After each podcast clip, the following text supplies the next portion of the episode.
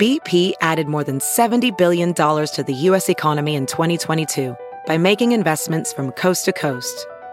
Investments like building charging hubs for fleets of electric buses in California and starting up new infrastructure in the Gulf of Mexico. It's and, not or. See what doing both means for energy nationwide at bp.com slash investing in America. Fox 2 presents Hancock and Kelly. Welcome to Hancock and Kelly here on Fox 2 on your big Labor Day weekend. On the left, we'll start with him, Mr. Labor himself, Michael Kelly. Happy Labor Day. Good to see you. And there he is, John Hancock. Happy Labor Day. Good to see you. And I'm John Brown. We begin this week with a look at the media, political correctness, and the politics in the Justice Department. All right, before we lay out the facts of the James Comey case, it should be pointed out that depending on what you think of Comey, there's something for everyone here to latch onto. The former FBI director, James Comey, is accused of setting a dangerous example after being fired by President Trump. A report from the Department of Justice blames Comey for leaking memos regarding the special counsel's investigation of the president. The report accuses Comey of giving the memos to a friend who gave them to the media days after he was fired. Now, that information was not classified. Comey later came out and said, This vindicates me. Others say, This implicates you. Doesn't appear he broke the law, but acted in a nefarious manner. All right, John Hancock, you're up first on this one. What's the takeaway from what went on with James Comey and the FBI and the DOJ here? Well, he's the only man in America, Brown, that is despised by Donald Trump and Hillary Clinton at the same time. That's that's tough And, work right and, there. and what this showed is that much like the he should never have released the Clinton stuff uh, mid investigation during the campaign, uh, he shouldn't have released this stuff either. And now. Uh, the DOJ is not going to pursue. They don't believe that he violated the law, and that's what he's clinging on to. But there's a lot of behavior in this IG's report that's very troubling, and uh, you know he did not act. Uh, he did not act in the proper way. Michael, take away from the left. Nothing surprising here, right? I mean, he cost Hillary Clinton the election. Uh, this may be the most bipartisan thing to come out of the White House uh, since Donald Trump's been president. Is this IG investigation, like John says? We're all locked up together on this. James Comey, go on. Okay, and, and people that I know who have actually covered him said it's just an outsized ego here. This guy, what is he, six seven, bigger than life presence, and he's just that guy. But he also told investigators that he didn't trust the president. That's why he wrote stuff down because he knew the story would change later. Even the White House counsel, Don McGahn, I believe, did that. So this is further proof of what you've been saying too, is that the president changed his stories. He was trying to cover himself, according to Well, him. at the end of the day, he's a good investigator. You don't rise to the top of the FBI unless you're a good investigator, and he knew the type of person he was dealing with with Donald Trump. I don't think it's a surprise he wrote anything down, but nothing sticks to Donald Trump, so it doesn't matter. This validates the right as well, who think the FBI was undermining the president. Is there a big conspiracy with these agents? I mean, has this tarnished the agency? Because Yes. They used to be so removed from the political side of this. Now they're in the middle of it. Yeah, and it's really unfortunate because the FBI is the premier law enforcement operation in the world. And, uh, and they had a very well earned reputation for being above all of this stuff. Uh, and this whole Trump and the, uh, and the whole FISA warrant situation has exposed some, some bad actors. And I prefer to think of there, are, there were some bad actors in that FBI, the institution itself. And I think Chris Wray, the current FBI director, solid guy. Uh, we need to be able to respect and trust our FBI. Of all agencies, I think that one for sure. All right, as you probably heard by now, President Trump lashed out at what used to be his favorite network this week. He now says that Fox News, quote, isn't working for us anymore. He's been upset lately about critical coverage of him on the network, from China to Russia to the economy to the polls to even allowing Democrats on the air to talk. This week, he said he's had it. He tweeted, The new Fox News is letting millions of great people down. He wrote in a series of tweets that, you know, he's just tired of all the coverage that's going against him. He says, We have to start looking for a new news outlet. Fox isn't working for us anymore. Well, that's when Fox News senior political analyst Brit Hume wrote back. He says, Fox News isn't supposed to work for you. Okay, I get it. For years, conservatives thought the so called mainstream media was against them. Now, Fox is apparently against the president. Is it, is it okay to have the opposing side on the air? So here's the problem, and, and Neil Cavuto had a really good segment on this, and he said, look, we're not against you, Mr. President. We're out reporting the facts and what they're reporting. And there's a question as to whether or not they report the mm. facts. I don't think that Fox News is fair and balanced as they say. But they point out that the, what the president says Russia involved in the election, no, Vladimir Putin's a good guy. China president is a, a danger to us, China president's good. Tariffs are a bad thing. I mean, it's just endless with this guy. And so when the Na- Fox National News points it out, this president doesn't like the truth. And it's hard when it comes from your own bureau that's supposed to be out advocating for you. I just encourage the president to keep it up. Keep attacking Fox News. That's a lovely strategy. Well, even you and you know people on Fox Business especially hate some of these economic policies, especially the tariffs. Right. And he doesn't like that either. But these guys are in it for money. I mean, that's what Fox Business well, is. It's about the money. They don't care yeah. about the politics. Well, and, and the thing that, that people need to focus on here. There's a difference between the opinion shows that are on in prime time, mm-hmm. Tucker Carlson, Hannity. Uh, I mean, they do the president's bidding, and very faithfully so, just as Rachel Maddow and others do the uh, other side. The news content on Fox, I would argue, is more fair and balanced and delivered in a more fair. I'm talking about your Bret Baier's and mm-hmm. your Cavutos, your Shepard Smiths. It's straight journalism, straight news. Uh, and I think in that regard, Fox News does a better job than CNN or MSNBC in terms of delivering delivering honest content. Okay. Yeah, part of the problem so many people on the right talk about is the media with agendas. Take for example, one like you were mentioning Lawrence O'Donnell's report this week. He reported that Trump had to turn to foreign countries because no one else would loan him money. He says that a source close to uh, Deutsche Bank said that Trump was only able to obtain some loans by having Russian oligarchs co sign the loans, and that's why he and Putin are so close. Problem is, may not have been true. O'Donnell apologized for the report and called his reporting an error in judgment. And here's the issue I have with these shows, like you were talking about, John. When you're driven by a narrative, you're blinded to outside information. That's how these mistakes are made. He believed what he was told, everyone else around him believed it, and nobody checked. I think that's the danger of where we're getting here, guys, with with the opinion media is you believe it, everybody else is around you, they think just like you, so it has to be true, and it got, he got hung up here. Well, he made a big mistake. He's also an opinion show. He shouldn't mm-hmm. have done it, and he got threatened by the Trump campaign. And the bigger concern I have is that I don't think that this is only happening at a national level. I'm really concerned about agenda journalism happening at the local level as well. Now, we have reputable reporting, whether or not the president wants to admit it, and the New York Times and the Washington Post. But as we see the dwindling news bureaus of our society, we're seeing agenda journalism throughout the country. That's what people are gravitating to. Well, on the, on the print side in particular, the loss of editors is, I think, a really tragic circumstance in print because the print journalists they're the ones that really have the highest uh, journalistic stand. I mean, present company. No, it's, no, no, it's absolutely true. yeah, they have to dig in deeper than, than most people they, do. You've got to have sources and rules that they that they go through, and and losing editors, somebody to check because we all have biases. Reporters have biases. You go into a story with a bias.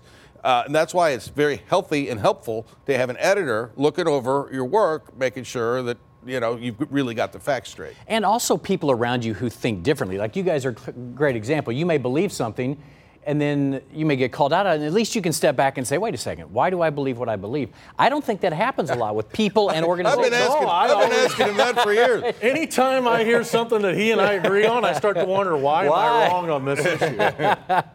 but it's true. When you surround yourself with people, and that's what social media is, who think just like you, you don't bother to question why you believe that. That's exactly right. And you, you owe it to yourself to dive in and get all sides, gather all information. All right, still to come on Hancock and Kelly, is it time to hire professionals to run cities and counties?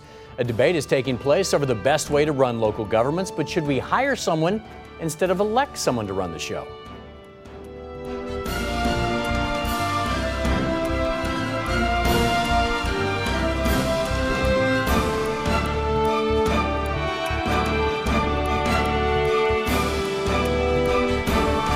Hear more, listen to the podcast. Just search for Hancock and Kelly. All right, I'm going to love this debate. It's starting to brew in St. Louis County about who is the right person to lead the county, not talking about a specific person.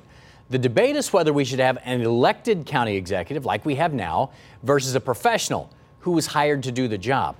The argument against the status quo is this a hired professional has been trained to do this job. They understand how cities and counties work. They'll bring experience to the position from outside as well.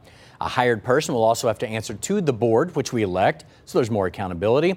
And a hired person can't promise kickbacks for campaign donations like we saw with the Stenger administration. Uh, Michael, you're up first on this one. What do you think about the idea of hiring? Well, they, they train for this. This is what they do. It's not uncommon. There's city managers in a lot of different cities that happen, and they are monitored by the mayor and by the board. You know, from a county perspective, especially a county the size of St. Louis, no, I don't. I don't necessarily think it's the right answer. But We've been doing a lot of things here in St. Louis because we've always done it that right. way. I'm open to examining everything. We've got to see some change, but I think the current system's fine.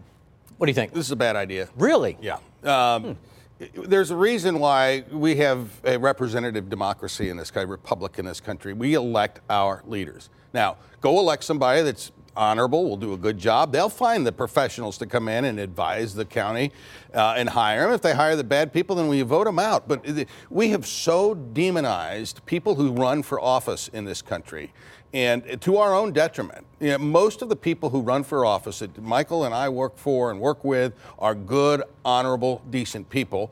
And uh, but uh, you know, as far as most of the public is concerned, they're all crooked, they're all corrupt. There's bad bad actors, mm-hmm. clearly. Uh, but you're, you're, taking votes away from people, and if you, you want the knuckleheads on the county council to, to pick somebody that's not a, accountable to the electorate, no, I, I think that's a terrible idea. See, the argument that I like on this one, though, is you can run for office and have no experience, which, you know, let's, uh, Sam Page is a doctor. I hear he's a fantastic doctor, knows how to run his business. Steve Stenger was a lawyer. They haven't been trained in what happens and works in other cities and, and the management. We have I don't a know. president was a reality TV show. John's right. It's you but know you don't one like person, that one. one vote. No, not really. But that's the will of the people. There is a city manager form of government that a lot of places, but the, the elected officials are in charge of hiring them, and who you right. hold ultimately accountable is the, are those elected officials. If you want to bring in professional help to help you run and govern you should. a county, by all means. Okay. All right, state of Missouri government about to have a special session. Won't entail as much as some people wanted, though. The governor called the special session to deal with an issue that seems to be more prevalent in rural Missouri, not seeming to be a big deal in the cities. It's in regards with how to deal with vehicle purchases and taxes when people trade in more than one vehicle for another one. Lawmakers from St. Louis City and County, even some Kansas City folks, wanted a discussion on gun control. The governor rhetorically shot that down. Uh, John, you're up first. Yeah. Special session. I mean, explain this. Why, why don't we go into guns and everything else when these special sessions are? Well, there? you don't want a special session to run forever. Uh, you, if you if you've got a particular issue uh, or a particular you know thing that's got to get addressed and you can do it quickly, that's the purpose of a special session. Precisely this tax issue with the vehicles that'll take a day. Mm. Uh, you, you want to throw gun legislation out there in front of that crew, uh, you're never going to resolve anything, and there will be no end to the special session, and, and nothing's going to get done. It's, it might make some people feel good to have a debate, but nothing's going to happen, and nothing uh, that would come out of that is going to make any difference anyway. So we can have a special session for a couple of people who want to sell cars, and we're going to call in the legislature for that purpose. There are babies dying in St. Louis and in Kansas City and in Springfield due to gun crimes and out of control crime. This is a problem for the whole state of Missouri. Mike Parson wants to govern just part of the state of Missouri.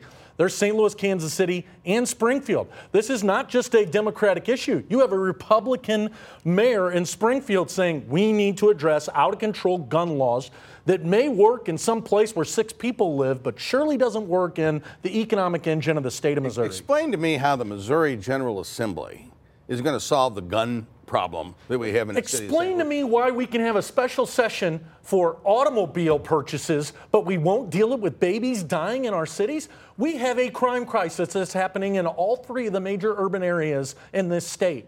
And we have a governor who wants to pretend like it's not happening. No. Uh, people are frustrated. What we look to for government when we have crisis is we want people to stand up and act. Now, you may not want to like the, some of the gun proposals that would come up, but to not have a special session to deal with babies dying in our cities is criminal. Here's how you deal with babies dying in our cities enforce the law. Enforce the gun laws. When people use a gun in a crime, lock them up. The, the, the crime that's happening in St. Louis is illegal guns on the street. There is nothing that's going to happen in Jefferson City that's going to solve that problem. Enforce the law. Right now, a police officer in the city of St. Louis pulls over five people who have guns in their cars all he can do is look at them and say, hey, hope you're having a good day, move along. John, these laws may work in parts of Missouri. They're not working here and in Springfield and Kansas City. Talked to a criminologist this week that said, he asked the interesting question. He said, Do we really want to solve this problem?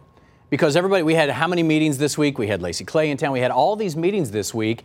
And the only city to ever really knock down crime, he pointed out, is what New York City did.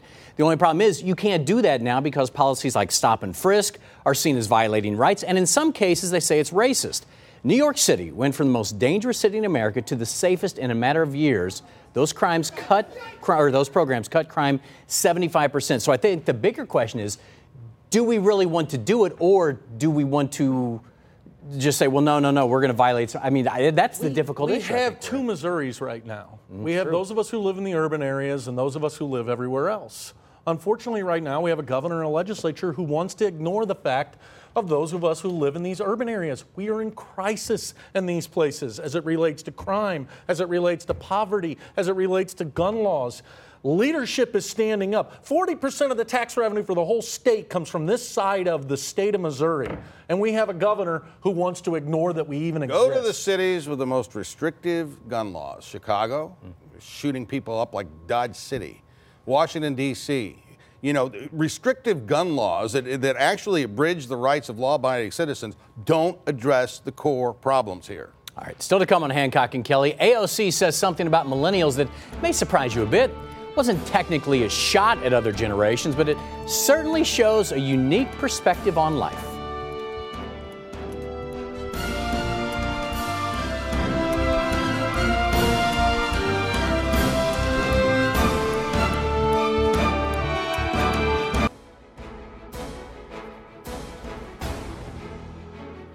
Time for some news potpourri. Well, tomorrow is Labor Day. This is the big Labor Day weekend. According to some new numbers, the state of labor is strong right now. Gallup put out some recent numbers showing that 64% of Americans approve of unions, which is up 16% from 2009. That includes 82% of Democrats, 61% of independents, and 45% of Republicans.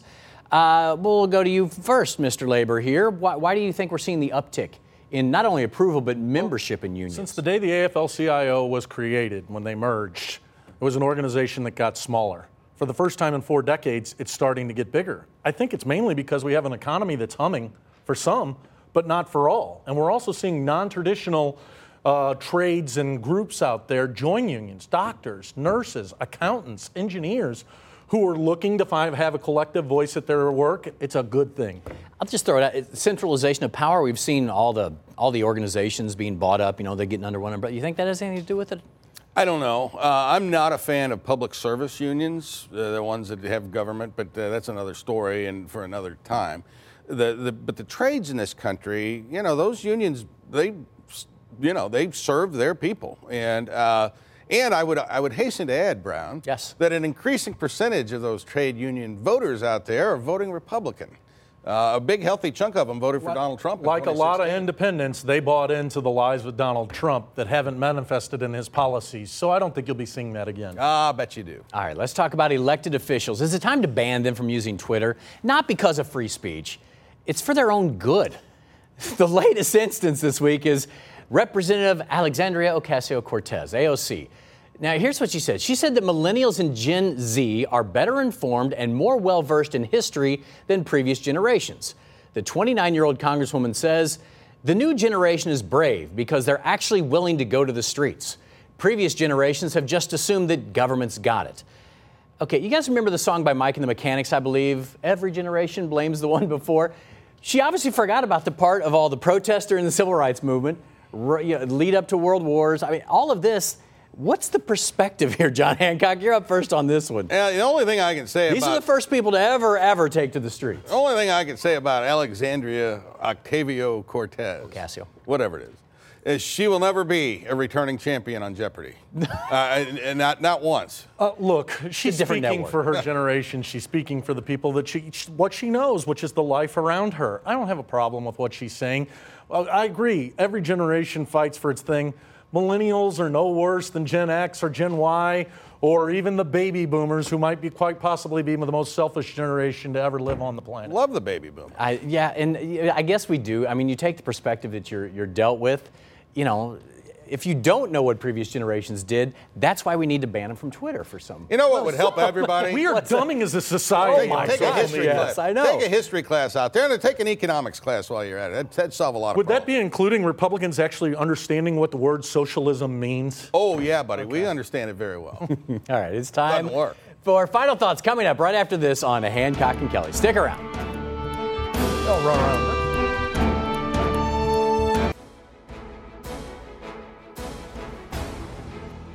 Time for final thoughts here on Hancock and Kelly, and you were up first today, sir. Well, we all work for a living, right? Yes. I don't care what it is that you do out there. If you work, this is your holiday. Labor Day, the one day we celebrate all of us. Anybody who goes out there, works for a living, works hard, pays their taxes. Happy Labor Day, everybody. I'm proud to be in a union that's also has members like Brad Pitt who pay significantly into our pension. Ellen Hancock and I are in that union Right. too. Uh, you know who else has a union? The football players out Yes, there, they do. And uh, yeah, we got this uh, Carli Lloyd. The soccer player. Yeah, the saw from the women's national team. Mm-hmm. Here she is kicking a 50-yard field goal. Wow. And on this Labor Day, I want to go on the record and say, if Carli Lloyd wants to play in the NFL, I'm all for it. Ditto. I'd love to see it. If she thinks she can, I heard you guys debated on the radio on Friday. Fantastic. Let her go. I'm for it. Kind of looks like old Hancock out there kicking the ball, No. 50 yards down the field. As we get older, we get more delusional. But thanks for watching Hancock and Kelly here on Fox 2. If you missed any part of the show, you can download it on your smartphone. Search out Hancock or Kelly. Fox News Sunday with Chris Wallace is next. We'll see you back here next Sunday. All right.